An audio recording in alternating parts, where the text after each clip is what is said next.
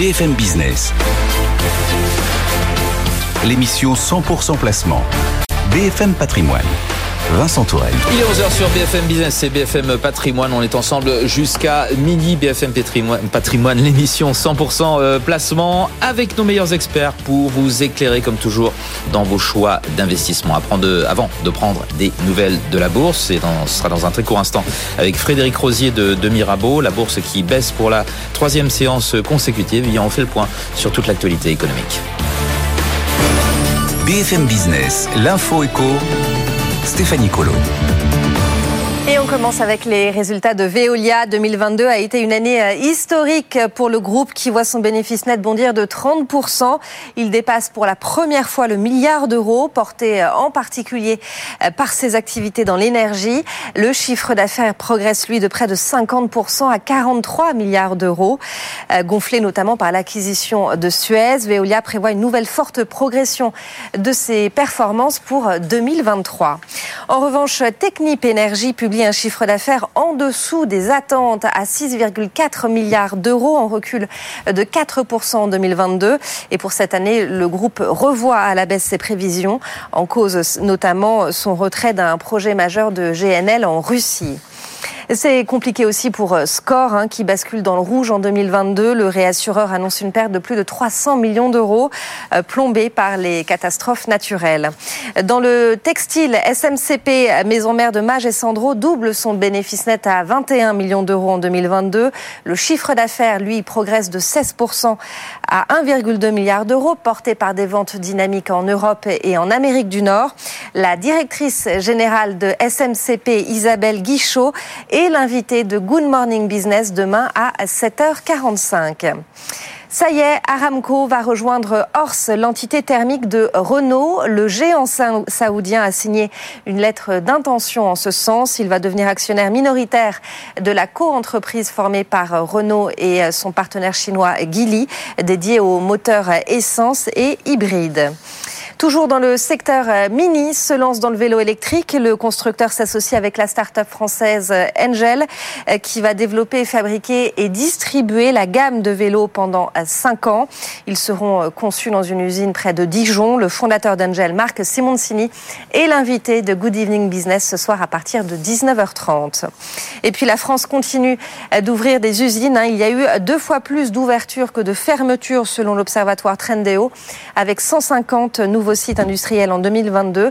Euh, ça reste moins que l'année précédente, mais les créations de postes, elles, ont été plus importantes avec plus de 41 000 emplois créés, Vincent. Merci beaucoup Stéphanie, Stéphanie Colo pour euh, toute euh, l'actualité économique sur BFM Business. À 11h et bientôt 4 minutes et comme promis, on retrouve Frédéric Rosier euh, pour nous commenter la, la tendance, les valeurs qui se distinguent aussi dans un sens comme dans l'autre. Frédéric, bonjour. Bonjour. Vous êtes co-responsable de la gestion de, de portefeuille chez, chez Mirabeau. Tout d'abord, cette, cette tendance, troisième séance de baisse consécutive, on a vraiment besoin de souffler hein, sur, sur le marché parisien? Oui, sur le marché parisien, parce que lorsqu'on regarde un peu les marchés euh, Wall Street, par exemple, ça fait quand même pas mal de temps qu'on consolide à tel point qu'on est sur le, le Dow Jones, on est passé négatif. Donc le marché parisien a besoin de cette respiration. Euh, subissant bien sûr la remontée des rendements obligataires, hein, donc euh, qui, a, qui a clairement un impact. Bon, c'est une respiration tout à fait logique. On pouvait pas monter comme ça après une hausse de quasiment maximum de 13% c'est quelque chose de tout à fait logique. On clôture, on est en train de clôturer la, saison de résultats qui était quand même, euh, somme toute, de, de, qualité parler des, des, valeurs qui font l'actualité, à commencer par euh, euh, Veolia, qui fait partie des plus fortes baisses, hein, moins 2,2%. Pourtant, les résultats sont bons, résultats records sur, sur 2022 grâce, grâce à Suez. Oui, effectivement. Donc, grâce aux synergies, hein, bien sûr. Donc là, on, en, on avance sur les plans de, de synergie. Euh, Veolia avec un, chiffre d'affaires de quasiment 43 euh, milliards en organique, c'est 14% Il y a des effets prix. Hein, il faut pas l'oublier. Veolia, il y a une partie euh, non négligeable d'indexation. Donc l'inflation n'est pas forcément l'ennemi de, de, de, de, Veolia. Et, et on voit sur l'eau, sur les contrats d'eau, par exemple énergie, il y a cette indexation favorable quelque chose aussi d'extrêmement euh, positif hein, pour ce genre d'entreprise, c'est euh, le forex, hein, c'est l'effet de change avec la faiblesse de l'euro et le renforcement notamment de, de devises comme le comme le dollar, c'est un impact de, de 600 euh, de 600 millions. Alors l'entreprise a donné des guidance. Les guidance sont euh, pour le coup haute fourchette, hein, euh, une croissance 5 entre 5 et 7. Le marché s'attendait plutôt à, à, à 5 sur sur les bidas, donc c'est quelque chose qui, qui a tendance, qui aurait eu normalement tendance à rassurer le marché. Je pense que l'entreprise aujourd'hui fait plus l'objet de, de prise de bénéfices parce que les résultats, je répète, étaient de qualité, les guidance sont confirmés, le dividende est relevé, donc il n'y a aucune raison d'être vendeur sur ce genre d'entreprise, notamment par sa partie d'indexation sur sur les prix. On voit en Europe, ça se calme pas. Frédéric, euh, on va parler aussi de, ST Microelectronics. C'est la, plus forte baisse du jour, ST Microelectronics, moins 5,5%. Euh, semble-t-il sur des, indications un peu défavorables pour le secteur de la part de, Tesla oui, effectivement. Alors c'est vrai que je pense que beaucoup de gens se sont interrogés de la force du repli de STM. Un petit rappel, euh, STM, euh, c'est un fabricant de euh, ce qu'on appelle du, du silicon carbide, donc ou l'acronyme SiC. ce sont des composants électroniques à base de silicium. Dans sa communication avec Day, Tesla prévoit de réduire de 75% l'utilisation de, de, de, ces produits notamment pour faire baisser les coûts. Et c'est vraiment le, point marquant de, de l'allocution d'Elon Musk, c'est réduire ses, coûts lors de la fabrication des, des, euh, des, des modèles, les modèles 3 notamment. Et STM, bien sûr, qui est un fournisseur, qui était le fournisseur historique de, Tesla, euh, baisse sur ses annonces. Alors un petit rappel, euh, le SIC, c'est un milliard, grosso modo entre 700 millions et un milliard, pour une entreprise qui se fait 18 milliards de, qui va faire 18 milliards de chiffre, d'affaires et qui avait euh, anticipé un ralentissement quand même de la part de, Tesla, notamment parce qu'ils ont signé des contrats avec d'autres euh, constructeurs et Tesla avait référencé un nouveau provider. Donc voilà, c'est quelque chose, c'est un, un repli qui est pour moi euh, relativement fort par rapport à cette annonce, même si effectivement il faut quand même surveiller ce qui va advenir de, de ce contrat avec, euh, avec Tesla. Merci beaucoup Frédéric. Merci d'avoir été avec nous euh, ce matin pour cette analyse en direct de la séance à la Bourse Le Paris des valeurs qui font l'actualité. Frédéric Rosier, co-responsable de la gestion de portefeuille chez Mirabeau. BFM Business, BFM Patrimoine, regard croisé. Et nos invités de Regard Croisé ce matin, c'est Étienne de Marsac. Bonjour. Bonjour. Gérant de fonds chez Sony AM. Et bonjour François Dossou. Bonjour euh, directeur de la gestion action chez Siena Gestion. Tous les trois, on va parler de ces marchés qui hésitent un petit peu depuis depuis quelques jours sur fond de remontée de l'inflation, euh, de tension sur les taux. Est-ce qu'on n'est pas monté un petit peu trop sur les marchés actions, les marchés parisiens en particulier? On va aussi parler de la, la saison des résultats qui s'achève. Quel bilan? Et pendant combien de temps, surtout les entreprises européennes vont pouvoir conserver leur, leur marge Et puis peut-être de la Chine aussi, si on a le temps. Hein. La Chine qui donnait euh, des signaux positifs hier sur la reprise euh, de l'activité manufacturière. Est-ce que ça va pas trop vite là-bas, euh, là-bas non plus? Euh, Tout d'abord, votre état d'esprit à l'un et à l'autre face au, niveau actuel des, indices du marché parisien, pour ne parler que, que de lui, qui se tasse un petit peu depuis depuis trois jours, mais qui reste quand même qui a quand même fortement remonté depuis depuis le début de l'année. Étienne. Eh bien, on est dans un état d'esprit qui est plutôt euh, de, de satisfaction, parce qu'il faut se réjouir des hausses et se réjouir des bonnes nouvelles quand elles quand elles se produisent. Et à ce titre-là, le, le, départ ou le démarrage de euh, des actions européennes euh, cette année est une grande source de, de satisfaction. on peut rappeler plus 15% aujourd'hui sur sur le CAC 40, le meilleur départ historique des indices actions européens. Donc, ne boudons pas notre notre plaisir. Néanmoins, ce, ce plaisir, il fait place aujourd'hui à un petit peu plus de pessimisme et un peu plus d'incertitude, puisque une partie quand même de cette hausse euh, s'est faite, de mon point de vue ou de notre point de vue, euh, dans euh, dans le vide, largement alimenté par des flux, des flux, le retour dans les dans les, les, investissements actions de gérants qui étaient très sous-pondérés en fin d'année dernière, mmh. et ces flux-là qui ont drivé la hausse sont en train de s'épuiser. Et si vous mettez ça en perspective avec le grand retour de l'inflation qu'on avait eu tendance à, à, oublier depuis ce début d'année, eh bien, il y a quand même un certain nombre de nuages qui s'amoncellent et euh, qui peuvent nous faire percevoir des lendemains un peu plus moroses. Ah oui, attention. Alors, François Dossou, vous dites aussi qu'on a épuisé euh, l'essentiel de la hausse, là, déjà? Oui, enfin, à court terme, c'est vrai qu'aujourd'hui, le marché, il a quand même euh, vachement cavalé depuis le début de l'année. Hein. Ça cavale. oui, ça va très, très, très vite. les 15 premiers jours de l'année, vous avez eu une hausse de plus de 10%. Vous y avez cru, vous, chez Siena Gestion bon, Oui, oui, nous, nous vous avez été surpris par, par l'ampleur bah, Nous, nous avons, nous avons quand même été légèrement surpris parce que nous étions neutres sur les portefeuilles actions dans, un, dans le cadre d'une allocation avec une pondération action plutôt neutre, c'est-à-dire que nous n'étions ni sous-pondérés ni surpondérés. Ceci dit, euh, aujourd'hui, nous sommes un peu plus prudents euh, parce que nous allons le, le, voir plus tard. Nous sommes plutôt légèrement sous-pondérés sur les actions. Ceci dit, lorsque nous regardons euh, les marchés, ils n'ont fait que suivre la progression des résultats.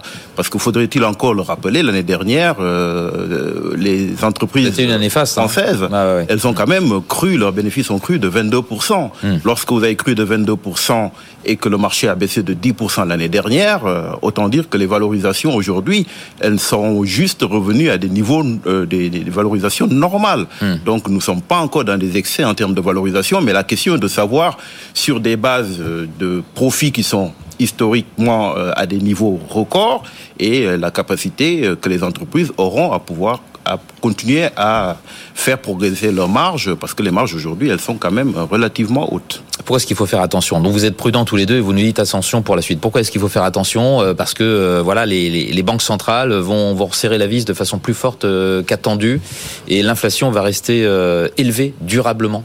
Absolument. Alors quand on parle de, euh, de, augmentation des taux des banques centrales, en fait, il faut immédiatement penser à l'augmentation du coût du capital. Donc si le coût du capital est plus élevé, il est plus fort, euh, bien évidemment, ça pèse sur l'investissement futur et donc sur croissance future, euh, que ce soit au niveau de la top line ou au niveau des marges.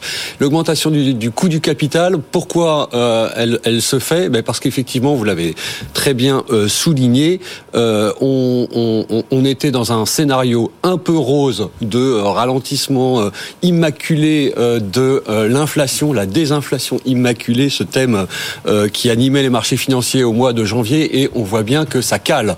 On voit bien que cette désinflation ne se fait pas au Ça a été un mirage. Ça a été un mirage. C'était un mirage, exactement.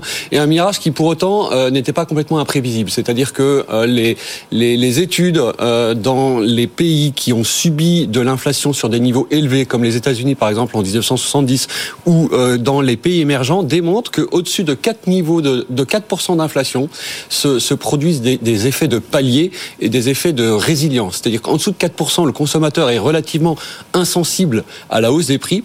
Nous-mêmes, nous ne modifions pas finalement nos, euh, nos habitudes de consommation. Et à partir de 4%, euh, la perception de l'inflation augmente par les agents économiques et l'inflation se diffuse dans euh, l'ensemble des, euh, des secteurs économiques. Et donc, je crois qu'on est vraiment à ce, à ce point-là où on a dépassé euh, des effets de seuil mmh. et où l'inflation devient assez incontrôlé, voire incontrôlé carrément. Incontrôlé, voire incontrôlable. Oui, parce que euh, finalement, on apporte une, une, réponse monétaire à une inflation qui n'est pas monétaire. Vous savez que quand on, on a fait de l'économie euh, en classe, on attend, on, on écoute euh, ou on apprend Milton Friedman, l'inflation est un phénomène monétaire. Mmh. en réalité, bah, elle ne l'est pas, puisque en fait, les banques centrales passent leur temps à nous dire que c'est lié aux chaînes d'approvisionnement, que c'est lié à des chocs exogènes, que c'est lié à la guerre en. Ukraine, mmh. au, au, changement climatique. Mmh. Donc apporter une solution monétaire, c'est-à-dire la hausse des taux à une inflation qui n'est pas monétaire, puisque drivée par des chocs exogènes, bon, faut eh quand ben, même faire quelque chose. Faut quand ah, même faire quelque chose. Et donc en fait, ça veut dire qu'il faut faire plus, plus longtemps et vraisemblablement accélérer ce qu'on appelle le quantitative tightening, donc la diminution des bilans de euh, la Fed, la BCE, la Banque du Japon, ah ouais. puisque finalement, euh, en ce début d'année, on a un trillion de liquidités qui est arrivé sur les marchés en plus via la Chine ou via le Japon.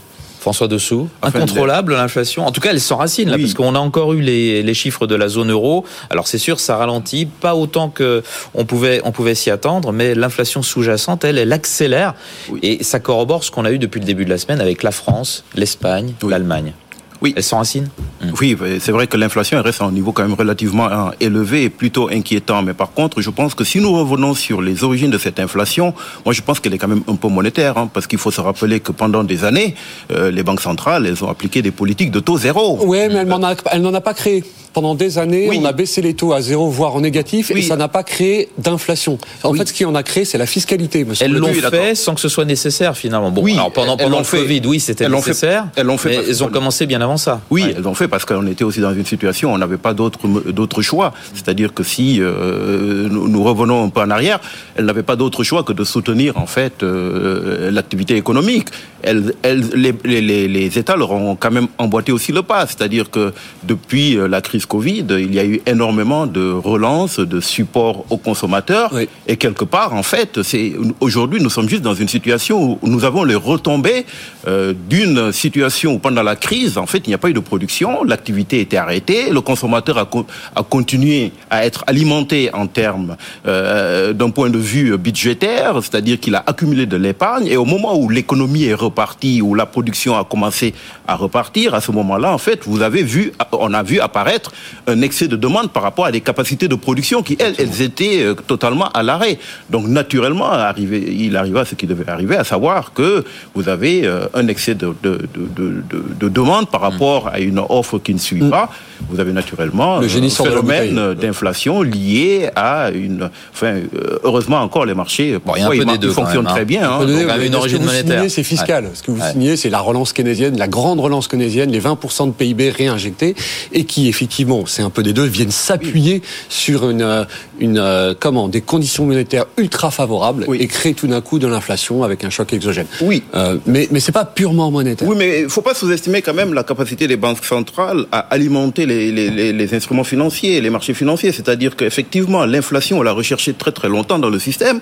On ne l'a pas trouvé. On l'a pas trouvé, mais on l'a trouvé. L'objectif, c'est d'arriver à au moins 2, 2% d'inflation. Et donc, à un moment donné, euh, rappelez-vous, hein, à un moment donné, on disait que cette inflation, en fait, on avait changé de paradigme, euh, que on, on avait même des inquiétudes par rapport à la déflation. Par contre, on retrouvait cette inflation dans les actifs financiers. Mhm. Donc, les actifs financiers, faut pas sous-estimer l'impact, la bourse, hein, l'immobilier, richesse pour le consommateur américain mmh. qui facialement donc euh, avait euh, une capacité de consommation qui était plus importante grâce à cet effet richesse lié à l'appréciation des, euh, des instruments de, de, la bourse. Et donc aujourd'hui, on est sur une problématique où pourquoi est-ce que les marchés tiennent? Parce que la consommation tient, la consommation tient, parce que le consommateur américain, il est en confiance, hein. il, a, mm. il a une confiance un peu démesurée, parce que c'est quand même une consommation qui est euh, entretenue par de la dette. Hein. Il suffit de regarder le niveau des dettes des. Bah, ils ont plus d'épargne, les Américains, là, paraît-il. Hein. Et vous comprendrez en fait que c'est quand même une consommation qui est un peu sponsorisée.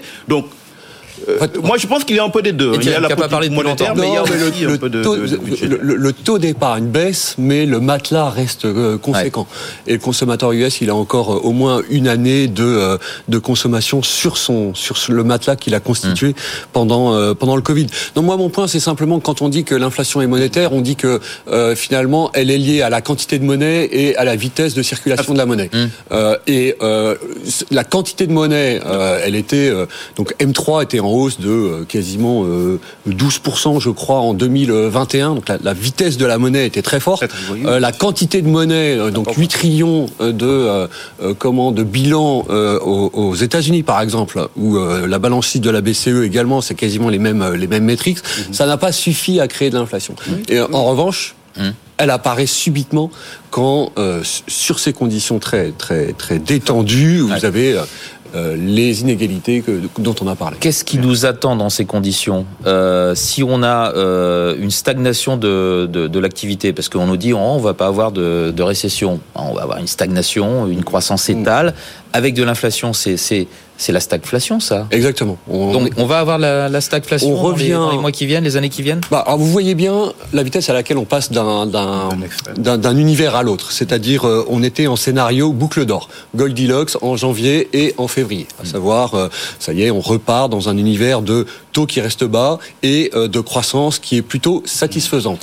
en l'espace de six semaines, on passe de cette désinflation immaculée, les boucles d'or, au, grand retour de euh, la stagflation. Euh, donc je ne crois pas que euh, on puisse vraiment accorder beaucoup de confiance à ce type de changement de scénario. En revanche, ce qui est certain, c'est que vu que l'inflation est sticky, collante, durable, il n'y a pas d'autre solution que de créer de la récession. Et si on croit C'est-à-dire les banques sont provoquées par les banques centrales qui relèvent drastiquement leurs taux On relève les taux, on diminue le coût de l'argent. Voilà, euh, étouffer l'inflation. Exactement, et on diminue les bilans. On parle beaucoup des taux d'intérêt, on parle très peu des bilans. Je pense que la prochaine séquence de 2023, c'est l'accélération de cette euh, déflagration, de cette décompression des euh, bilans des banques centrales qui va provoquer la récession dont on a besoin. Où est-ce qu'on va avoir une récession? Ah ben moi je pense que c'est entre la fin de l'année et le milieu de l'année prochaine. Quelle zone géographique euh, Aux États-Unis, en Europe euh, États-Unis Europe. Là, côté plutôt Claude de l'Atlantique ou bah, en fait les deux, euh, si vous voulez. On va suivre les États-Unis qui eux-mêmes avec un lag. Oui, oui, avec un, ah avec un lag. Mmh. Donc récession, le mot est lâché. Là, on n'entend pas. oh non, on échappe à la récession et tout. Finalement, on va pas y échapper. voilà, il faut il faut quand même se rendre compte qu'on parle de niveau très très bas. Aujourd'hui, on est en croissance, on est à 0,4% et on parle de 1,2%. Bon, ceci, tout ceci est quand même 1,2% en 2024 en zone euro, tout ceci est quand même euh, relativement bas. Et c'est vrai que plus c'est bas et plus on s'expose à des révisions négatives. Donc la récession, ça va quand même dépendre des politiques monétaires. Je reviens encore toujours sur, euh, sur euh, l'action des banques centrales. C'est-à-dire qu'à la fin, la question aujourd'hui, par, par rapport à la, pour répondre à cette question, il faudrait euh, avoir la certitude que les banques centrales sont déjà parties très très haut en termes de hausse des taux.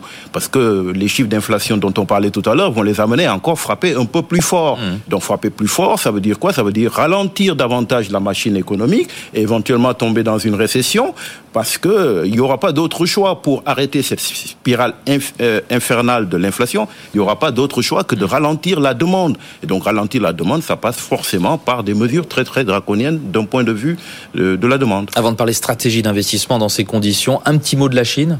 La Chine peut nous éviter cela du fait de sa réouverture? Ça repart très fort? Oui. On l'a vu avec l'activité manufacturière. Vous avez, vous avez deux lectures. Euh, la lecture qui est liée effectivement à l'impact sur la croissance euh, via euh, la consommation et la relance de la consommation intérieure de la Chine.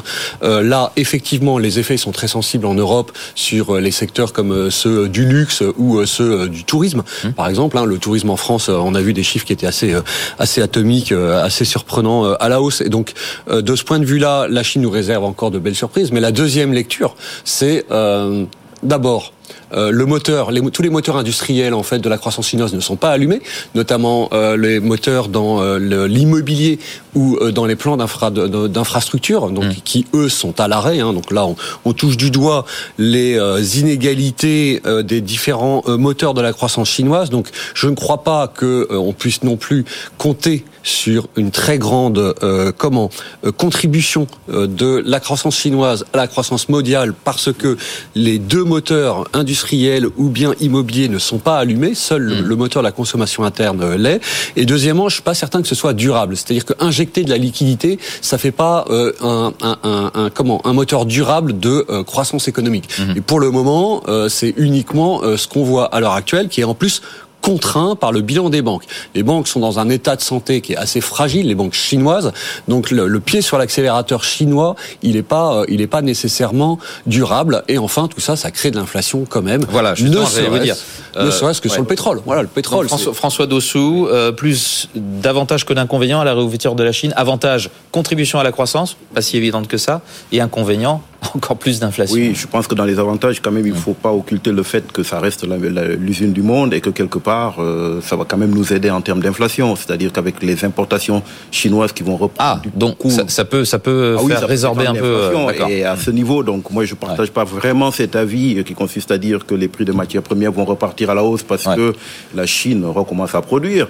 Euh, quand vous regardez les prix des matières premières, ils sont restés relativement calmes. Notamment le pétrole, bon. Tout à fait, on ne voit pas euh, d'envoler parce que. Oui, mais vous regardez le prix des matières premières sur les bourses. Mmh. Les bourses, quand, quand, vous êtes un acteur économique, vous achetez pas du cuivre ou du pétrole sur le COMEX à Londres. Vous êtes dans des contrats d'achat de long terme. Donc la hausse des prix faciale que vous voyez ou l'absence de hausse des prix n'est pas du tout le reflet de la demande en biens oui, euh, et en matières premières. Terminez sur votre idée, François, puis on va parler. quand même le regarder en termes. On va voir ce qu'on fait dans les portefeuilles. Commencer à le regarder aussi parce que quelque part, ce sont des instruments financiers qui sont mm. aussi arrimés à des anticipations euh, de, la part des, acteurs économiques. C'est vrai. Mais mm. aussi, euh, si vous voulez, derrière ces contrats, il y a quand même euh, une réalité économique. Donc, on ne peut pas totalement l'occulter, on ne peut pas totalement le balayer.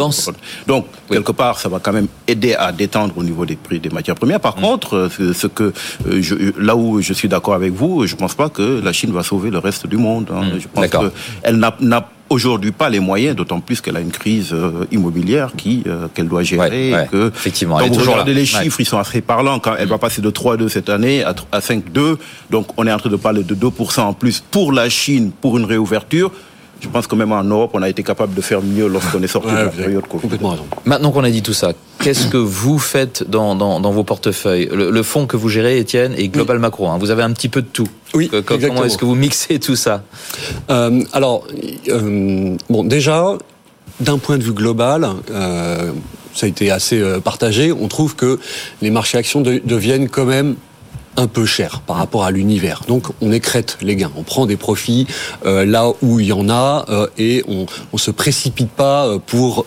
réalimenter la hausse dès que on a quelques périodes de, de consolidation. Donc ça c'est c'est vraiment si vous voulez le, le, le point de vue un petit peu global. Ensuite, on pense que c'est pas complètement inintéressant de faire de la rotation sectorielle.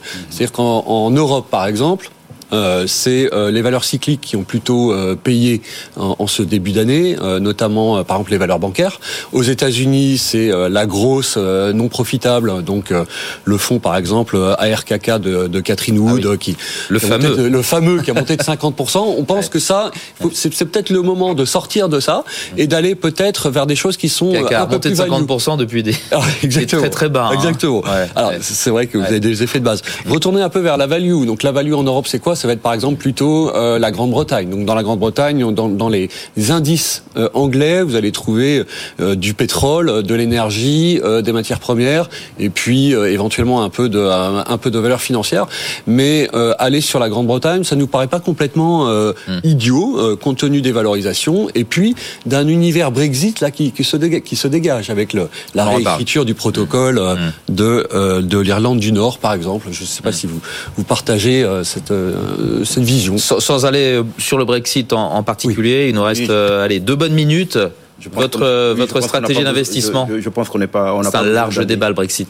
votre stratégie d'investissement du moment. Euh, d'aller en Angleterre chercher des valeurs, on quand même de très très belles valeurs en mm. Europe. Je pense que là où nous sommes d'accord, c'est que la croissance du fait de la poursuite de la hausse des taux, les valeurs de croissance vont continuer à souffrir. Et donc nous, nous n'avons jamais quitté les valeurs value. La problématique, c'est que sur le moyen terme, quand même, avec un horizon qui est de moins en moins, qui est de plus en plus incertain, il va falloir commencer à refaire entrer un peu de croissance. Et donc, pour nous, la manière de le faire, c'est à travers des fonds thématiques. Hein. C'est-à-dire que vous vous positionnez sur des valeurs sur lesquelles nous savons qu'il y aura un plan de relance, euh, notamment européen, pour euh, pour euh, sur des renouvelables. Donc c'est de positionner sur des leaders. On a la chance quand même en France d'avoir des, des, des, leaders, des champions nationaux. Hein. Euh, mm. Schneider qui est très bien positionné sur la transition énergétique avec un chiffre d'affaires à 70% sur du green et sur la sur la digitalisation et la numérisation des entreprises. Donc je pense que dans la finance aussi, on va être d'accord. Nous, nous sommes plutôt sur pont des finances. Aujourd'hui, avec les résultats d'AXA, nous nous trouvons que c'est quand même à huit fois les, les, bénéfices 2000, 2023 c'est quand même une valeur avec euh, une recovery, avec une, euh, une performance opérationnelle qui est en train de s'améliorer, une maîtrise des coûts. Je pense qu'on trouve aujourd'hui en Europe beaucoup de valeurs avec des niveaux de valorisation très acceptables, plus qu'acceptables, et une prime de risque qui reste quand même encore très importante en Europe, qu'il faut aller capter. Et pour finir, je pense que les flux euh, des Américains vers les actifs européens a été un des éléments de soutien de la bourse européenne qui a surperformé depuis plusieurs trimestres les, les Et ça va se poursuivre, ça? Je pense que ça va se poursuivre et qu'il faut continuer à mettre euh, quand même euh, à Paris en faveur des valeurs européennes, au des valeurs américaines. Bah, ce sera le mot de la fin. Merci à tous les deux d'avoir participé à ce regard croisé. François Dossou, directeur de la gestion action de Siena Gestion, et merci Étienne de Marsac, gérant de fonds chez Sony AM. Bientôt 11h30 sur, sur BFM Business. Bien entendu, vous pouvez revivre hein, les meilleurs passages de cette émission en replay sur notre site euh, internet, en replay et en podcast. Euh, on fait une petite pause et on se retrouve pour la dernière demi-heure, la dernière ligne droite de cette émission. BFM euh, Patrimoine, on va de nouveau parler des marchés avec Mathieu Serron chez Perceval Finance. À tout de suite.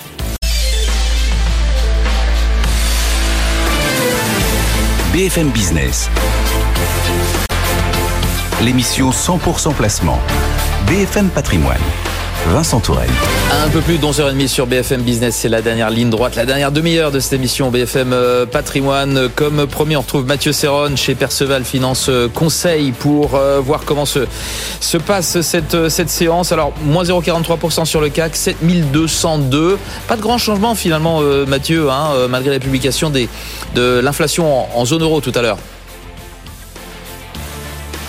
Tout à fait, même aucun changement. On a un début de séance qui est assez calme, moins de 1% d'écart entre les extrêmes du jour. Un volume qui reste également assez faible, 750 millions d'euros échangés.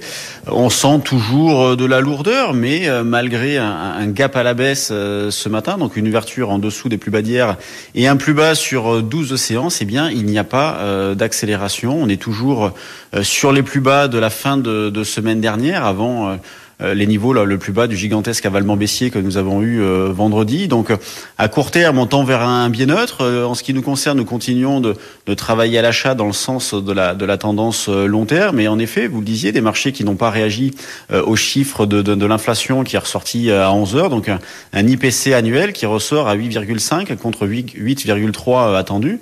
Donc ce qui renforce une nouvelle fois l'idée d'un relèvement des taux à venir. Donc comme je le disais tout à l'heure, des marchés qui sont pris en entre une situation économique euh, tendue et des résultats d'entreprise qui restent euh, qui restent bons. On arrive au bout euh, des publications d'entreprises. Que va-t-il se passer ensuite? Donc pas grand chose à faire en définitive. Euh, un achat, bah, j'ai failli le faire tout à l'heure sur en double appui sur 7175. On s'est arrêté un petit peu dessus. Bon, bah tant pis.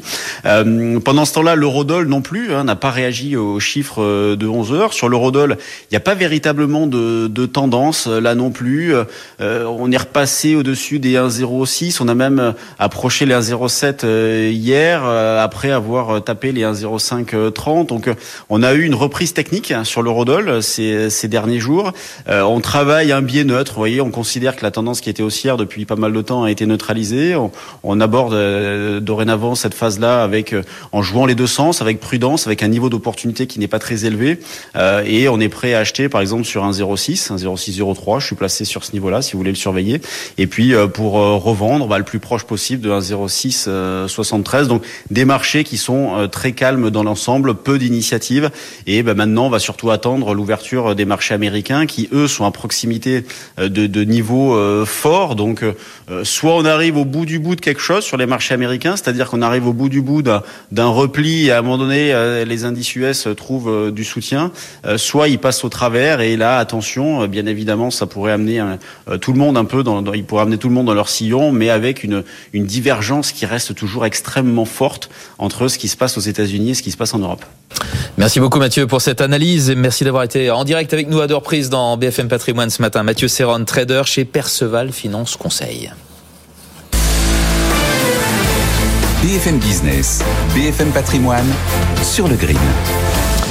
La séquence sur le green à présent, comment investir pour soutenir une agriculture responsable? C'est la question qu'on va se poser euh, maintenant, alors que le salon de l'agriculture se tient jusqu'à dimanche encore, encore quelques jours pour euh, pour euh, en profiter.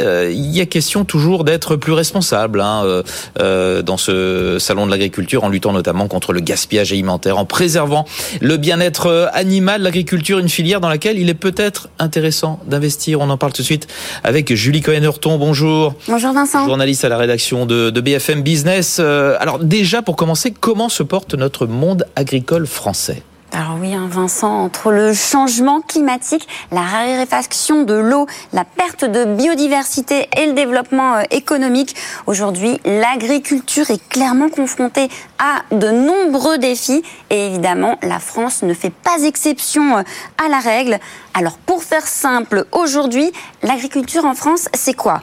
Eh bien, c'est déjà 81,6 milliards d'euros de production agricole en 2021. Euh, Historiquement, la France est et reste un grand pays d'agriculture. En 2021, elle a exporté près de 70 milliards d'euros en matières agricoles euh, et agroalimentaires. C'est 1,8 fois plus qu'en 2000. Enfin, la France demeure le principal producteur européen avec près de 17% de la production totale du continent. Elle reste un ainsi loin devant l'Allemagne et l'Italie. Alors, sauf Julie, qu'il y a quelques mois, un rapport sénatorial a été publié concernant l'agriculture française, un rapport qui met en exergue le fait que ce marché subit une érosion certes lente, mais une érosion quand même. Absolument, Vincent, et c'est même relativement inquiétant. En 20 ans, la France est passée du deuxième au cinquième rang des exportateurs mondiaux de produits agricoles selon ce fameux rapport. Malgré une balance commerciale hein, qui reste excédentaire de 8 milliards d'euros en 2021, les observateurs s'inquiètent de la hausse des produits importés et ce dans de nombreux secteurs. Et les chiffres là encore le prouvent puisque la France importe aujourd'hui près de 63 milliards d'euros de données de denrées alimentaires. C'est 2,2 fois plus qu'en 2020. Et visiblement, aucun secteur n'est épargné, Julie. Alors disons qu'une large majorité euh, subit de plein fouet cette euh, érosion. Et d'après ce qu'on peut lire hein, dans ce euh, rapport, aujourd'hui, par exemple, un poulet sur deux consommé en France est importé. 56% de la viande ovine consommée en France est d'origine importée. Enfin, 28% de la consommation de légumes et 71% de la consommation de fruits sont enfin importés. Donc là, on voit bien potentiellement ce que l'on peut faire euh, en tant que consommateur, à savoir acheter des produits français et bien lire euh, les étiquettes, bien sûr, pour observer leur provenance, soutenir les, différentes filières. Mais en tant qu'investisseur, est-ce qu'il y a des cartes à jouer dans ce contexte? Alors vous avez même plusieurs cartes à jouer. Euh, vous pouvez d'abord choisir de faire ce que l'on appelle de l'impact investing, autrement dit de l'investissement à impact social. Dans le détail, un l'impact investing, c'est une façon d'investir dans des entreprises, des organisations et dans des fonds avec la volonté hein, de générer des impacts environnementaux et sociaux en même temps évidemment qu'un rendement euh, financier. L'impact investing, c'est une notion hein, qui a été évoquée pour la première fois en 2007 par la fondation euh, Rockefeller. Euh, c'est donc une notion qui commence à avoir un petit peu de recul et aujourd'hui, de plus en plus d'acteurs de la finance ont fait le choix d'opter pour cette approche. Et comment fait-on si on veut faire de l'investissement à impact? Tiens, je le dis en français. Ah, voilà, vous avez, vous avez, raison, vous avez raison. Alors, parmi hein, les options qui s'offrent à vous, vous pouvez emprunter la voie du crowdfunding, une voie hein, qui se situe euh, à mi-chemin. Financement participatif. Exactement, vous avez raison, hein. vous, faites les, vous faites les traductions. Vous avez tout à fait raison. C'est une voie qui se situe euh, à mi-chemin entre la philanthropie pure et, et euh, la quête de performance et de rendement. Et c'est justement ce que propose une plateforme. Cette plateforme, c'est lita.co euh, elle a vu le jour en 2014. Son créneau, eh bien, c'est financer des projets entrepreneuriaux locaux avec un impact social euh, recherché. Alors, j'ai testé. Si vous vous rendez euh, sur euh, la plateforme, vous avez donc la possibilité de choisir la filière que vous souhaitez euh, soutenir. J'ai donc choisi l'agriculture et les industries résilientes. Une fois la filière sélectionnée, un questionnaire vous est adressé afin de déterminer votre niveau de connaissance en matière de placement financier. Ça va aider à définir votre profil d'investisseur. Et ce qu'il y a de bien avec l'ITA, au-delà de l'ergonomie hein, de la plateforme, c'est que chaque projet vous est minutieusement présenté. Alors on vous explique par exemple pourquoi c'est intéressant d'investir sur euh, ce segment, les risques encourus, les plus-values que vous pouvez euh, éventuellement euh, dégager, ainsi que les économies d'impôts que vous pouvez réaliser. C'est donc à la fois simple mais surtout transparent vis-à-vis de l'investisseur. Et Julie, quel type de, projet est-ce qu'on peut financer de la sorte Alors, vous pouvez par exemple, choisir de euh, financer la préservation du renouvellement des populations euh, agricoles, histoire, hein, par exemple, de remplacer les exploitants, qui seront amenés à prendre leur retraite euh, d'ici 10 ans. Vous pouvez aussi financer le développement de modèles d'agriculture renouvelés, et puis vous pouvez enfin choisir de financer des installations agricoles en agroécologie. Et ça permet de combiner utilité sociale, environnementale et, placement. Hein, c'est l'objet de cette chronique. Euh, vous nous avez dit, Julie, que les euh, investisseurs avaient plusieurs cartes à jouer pour soutenir l'agriculture française. Quels sont les autres Alors oui, bien sûr. Hein. Sur le marché euh, du prêt et du don, par exemple, on retrouve aussi la société euh, Mimosa. Alors là encore, hein, c'est une plateforme de financement euh, participatif dédiée à la transition agricole et alimentaire. Depuis 2015, elle propose aux entreprises, mais aussi aux particuliers, de financer des projets d'agriculture et d'alimentation durable. comment? Eh ben, soit en faisant un don, euh, en contrepartie duquel vous recevez des produits locaux agricoles et vous pouvez profiter d'expériences comme euh, des visites à la ferme et des dégustations, soit en effectuant un prêt rémunéré. Et cela, ça vous permet euh, de percevoir jusqu'à 7% d'intérêt par an. Et donc, à titre d'exemple, hein, vous pouvez ainsi financer, Vincent, la production de malt bio et local pour élaborer des bières de terroir ou bien soutenir la production de fruits en agroécologie. Donc Mimosa, comme les œufs, hein, sauf qu'il y a deux i. Voilà, exactement. M2i.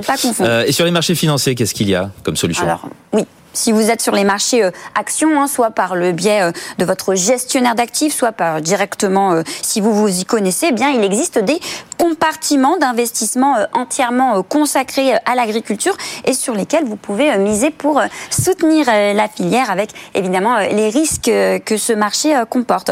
Mais je voudrais vous parler d'une initiative, Vincent. Est-ce que vous connaissez Turbo Céréales. Non, ça me dit rien. Mais vous êtes là pour nous dire ce que c'est.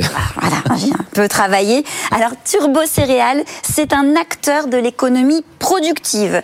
Sa mission, elle consiste à accompagner financièrement les euh, agriculteurs dans leur cycle de production. Et pour faire simple, hein, Turbo Céréales propose des solutions d'investissement vertueuses aux banques, aux fonds d'investissement, aux acteurs de la filière, mais également aux citoyens. C'est un projet qui est notamment soutenu par euh, BPI France et qui, euh, grâce à l'épargne collectée, permet aux, agriculteurs, aux agriculteurs de financer leur cycle de production et de simplifier certaines opérations de gestion comme la comptabilité et la gestion commerciale. Donc l'idée, hein, c'est de donner aux agriculteurs la possibilité de se concentrer plus sereinement sur euh, leur production et puis de permettre aux agriculteurs adhérents de bénéficier d'un accompagnement sur le développement euh, de filières biomasse photo et photovoltaïque à la ferme. Pas facile à dire. Merci beaucoup Julie, Julie pour cet éclairage. Euh, Julie Cohen-Horton, journaliste à la rédaction de BFM Business sur comment investir pour soutenir une agriculture plus responsable. BFM Business, BFM Patrimoine, les réponses aux questions. Les réponses aux questions, c'est avec Jean-François euh, Filiatre. Je cherche mes petits papiers. Voilà, j'en ai un petit peu partout. Directeur éditorial de marchégagnant.com. Ça, ça n'a pas changé depuis depuis tout à l'heure. Euh, welcome back, euh, Jean-François. Euh, allez, on commence tout de suite. On entre dans le vif du sujet. Question de Christian pour vous. J'ai un PEA de 9 ans que je compte fermer prochainement. Est-ce que je pourrais compenser les plus-values accumulées par des moins-values que j'ai dans mon compte titre ordinaire Alors, on, va rappeler, on, va rappeler les principes sur, sur ces enveloppes fiscales. En théorie, euh, il y a une fiscalité ordinaire et euh, lorsque vous avez une enveloppe fiscale, on considère que c'est euh, quelque chose qui est différent et donc il n'y a pas de porosité entre, entre, entre les deux cas. Malgré tout, il y a un certain nombre d'exceptions. Donc, en l'occurrence, on va prendre le sujet du PEA. Lorsque vous faites une opération et lorsque vous faites une clôture de votre PEA avant 5 ans, en fait, vous revenez dans la fiscalité ordinaire. Donc, si vous faites une clôture de votre PEA avant 5 ans, il y a possibilité de compensation des plus et des moins-values. Mais ce n'est pas le cas de Christian, puisque Christian nous dit que son euh, PEA a 9 ans. Donc, lorsqu'un PEA à plus de 5 ans, la règle d'un point de vue fiscal, c'est que les plus-values qui sont réalisées sur ce PEA sont exonérées d'impôts. Donc, petite précision par rapport à, ce qu'il nous dit. Il nous dit, est-ce que je pourrais compenser les plus-values accumulées par des moins-values que j'ai sur mon compte titre ordinaire? En théorie, ces plus-values après 5 ans elles sont exonérées d'impôts. Alors peut-être Christian veut-il dire que euh, son esprit n'est pas de parler de l'imposition des gains, mais de parler des prélèvements sociaux sur les gains, puisque le PEA n'en est pas exonéré. Donc là, la réponse est non. Il n'y a pas d'imputation possible des sur, la partie prélèvements sociaux, des moins-values qui sont réalisées sur un compte titre sur un PEA. Donc ça, c'est une règle de base. Maintenant, on va s'amuser à regarder euh, la situation inverse. Amusons-nous. C'est-à-dire, la situation inverse, c'est de savoir s'il est possible de faire une imputation de pertes qui ont été réalisées sur un PEA au bout de 9 ans mhm. sur des gains qui ont été réalisés sur un compte. Alors là, historiquement, la position de l'administration fiscale, c'était la position que je vous donnais à l'origine, c'est-à-dire non, nous sommes sur deux enveloppes et deux fiscalités différentes, donc il n'y a pas vocation à avoir une porosité entre les deux. Sauf qu'il y a eu une certaine époque où les marchés actions euh, pas bien du tout. Et euh, on s'est retourné vers l'administration fiscale en disant attendez, vous avez des gens qui ont pris l'engagement de rester sur des actions pendant cinq ans, plus de cinq ans, qui aujourd'hui font des pertes, qui aujourd'hui sont en difficulté financière, qui ont besoin de récupérer leur argent, et vous allez dire à ces gens-là, eh ben, euh, les gars, euh, tant pis pour vous, c'est pour votre gueule. Donc, euh, ces gens-là, ils avaient investi en action, financé l'économie, comme on dit. Donc, on a fait une dérogation, et c'est la seule qui existe après cinq ans, c'est que lorsque vous faites des pertes sur votre plan d'épargne en action après cinq ans, vous pouvez les déduire des gains que vous faites sur un compte titre. Donc, on est donc exactement dans la situation inverse que celle que nous présente Christian. Malgré tout, petite précision de manière, de manière importante, l'administration accepte ça quand même sous deux conditions principales. Un, qu'il y ait clôture du PEA, c'est-à-dire qu'il n'est pas question de dire on va imputer ces gains et puis on va pouvoir euh, faire vivre le PEA, puisque je rappelle que quand on fait désormais un retrait sur un PEA après 5 ans, on peut continuer à le réalimenter, ce qui n'était pas le cas auparavant. Deuxièmement, l'administration nous dit, vous ne pouvez le faire qu'à une seule condition, c'est que l'ensemble qui sont dans le PEA soit cédé avant la clôture. Bref, euh, on a le droit d'imputer les pertes réalisées sur un PEA sur des gains le compte titre en cas de clôture du PEA après 5 ans à une réelle condition, c'est que tout soit bazardé, y compris le PEA. Très bien, voilà qui est clair. Euh, question de Michel pour vous, Jean-François. Vous citez souvent les performances de Garance en, assurance vie, dit-il. On vient de m'annoncer une augmentation des frais de gestion. Euh, sans me demander mon avis, est-ce légal? Alors, Michel, il, fait sûrement référence. On, a souvent essayé de faire de la pédagogie justement sur euh, euh, les contrats d'assurance vie et, la caractéristique des, contrats euh, d'assurance vie pour savoir les droits qu'avaient les professionnels vis-à-vis des clients.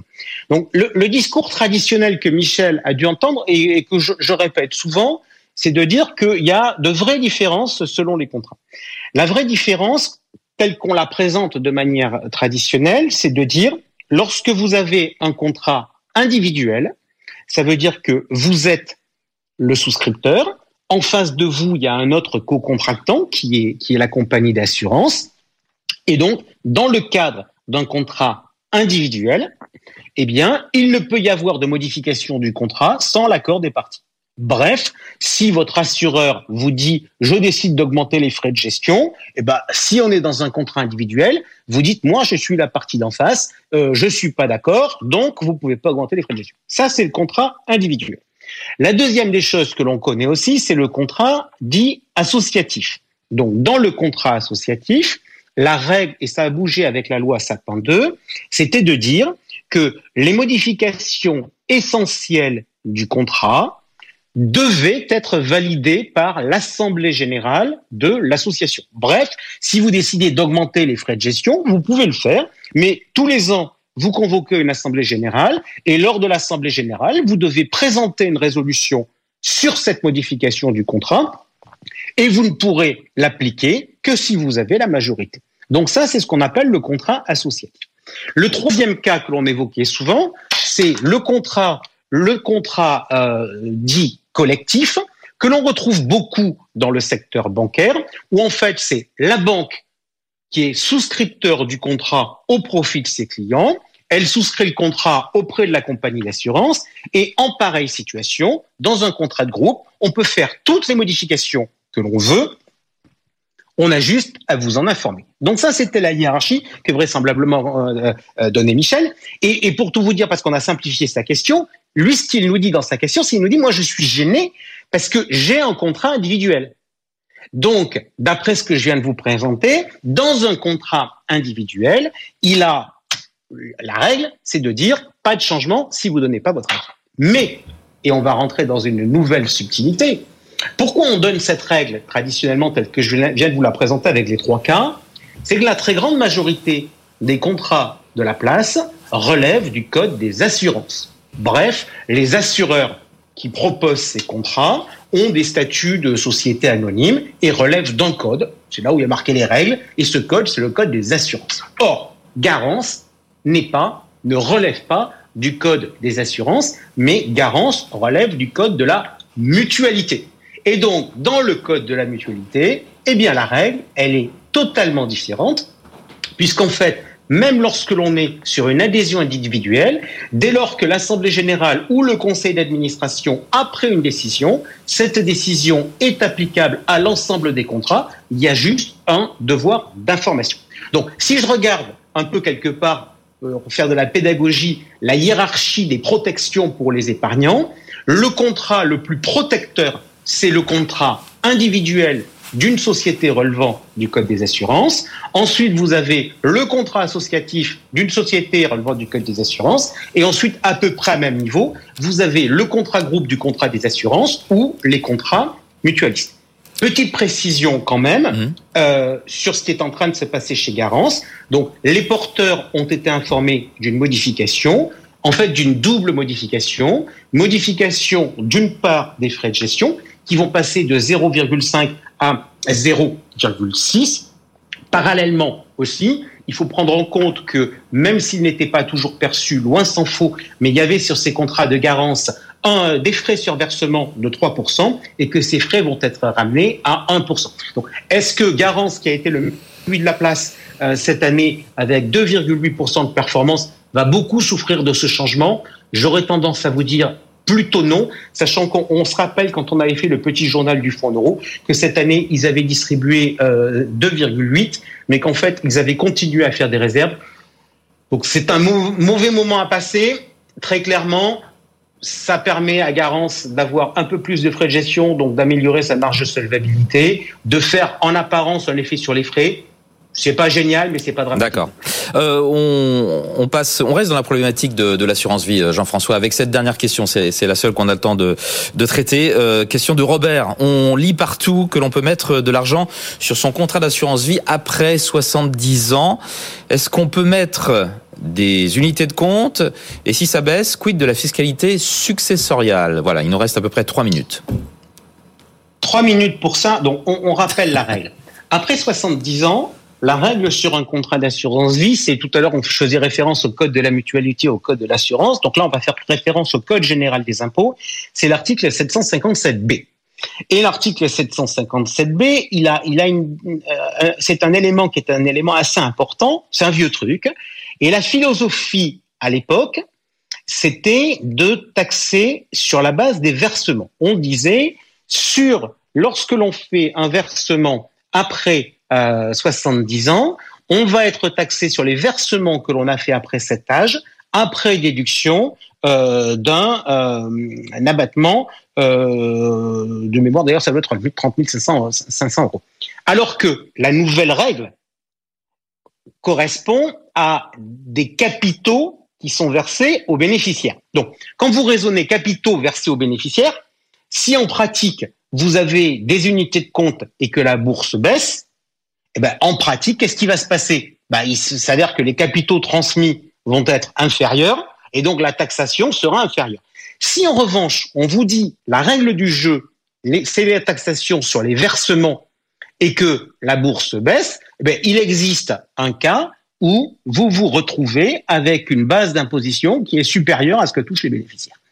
Alors, euh, ce sujet-là, il a été traité par l'administration fiscale qui fait une dérogation et qui dit que lorsque la valeur des capitaux transmis euh, aux bénéficiaires est inférieure à la valeur des versements, on substitue euh, les capitaux transmis aux bénéficiaires comme base imposable par rapport aux versements. Bref, si euh, je mets 50 000 euros, 50 000 et des poussières, et que j'ai 40 000 euros de, de base taxable, eh ben, si je baisse, je vais, je vais mettre ma base taxable Cela dit, ce sujet-là est quand même excessivement et il y a un autre sujet que n'aborde pas Robert, mais qui est tout aussi problématique, c'est le sujet des retraits qui sont faits sur des contrats après 70 ans.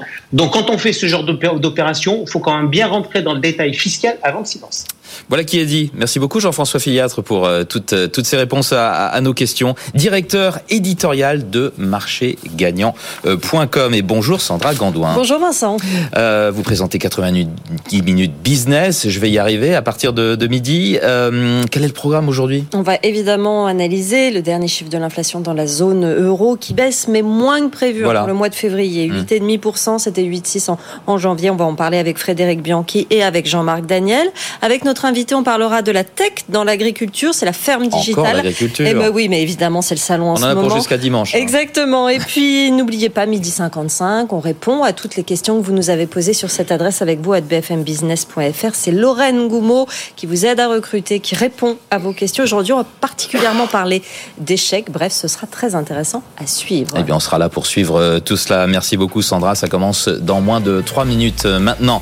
Voilà, je vous rappelle le CAC 40 en repli de 0,35%, 7209 pour le CAC 40. Troisième séance de baisse euh, consécutive. Finalement, la publication de les chiffres euh, de l'inflation en zone euro n'ont pas véritablement chamboulé euh, les, les marchés ce matin. Des marchés qui tout simplement soufflent après avoir beaucoup progressé, comme vous le savez, depuis le début de l'année. C'est la fin de cette émission BFM Patrimoine. On revient dès demain à partir de 10h. Excellente journée à toutes et à tous avec BFM Business. BFM Patrimoine, l'émission 100% placement sur BFM Business.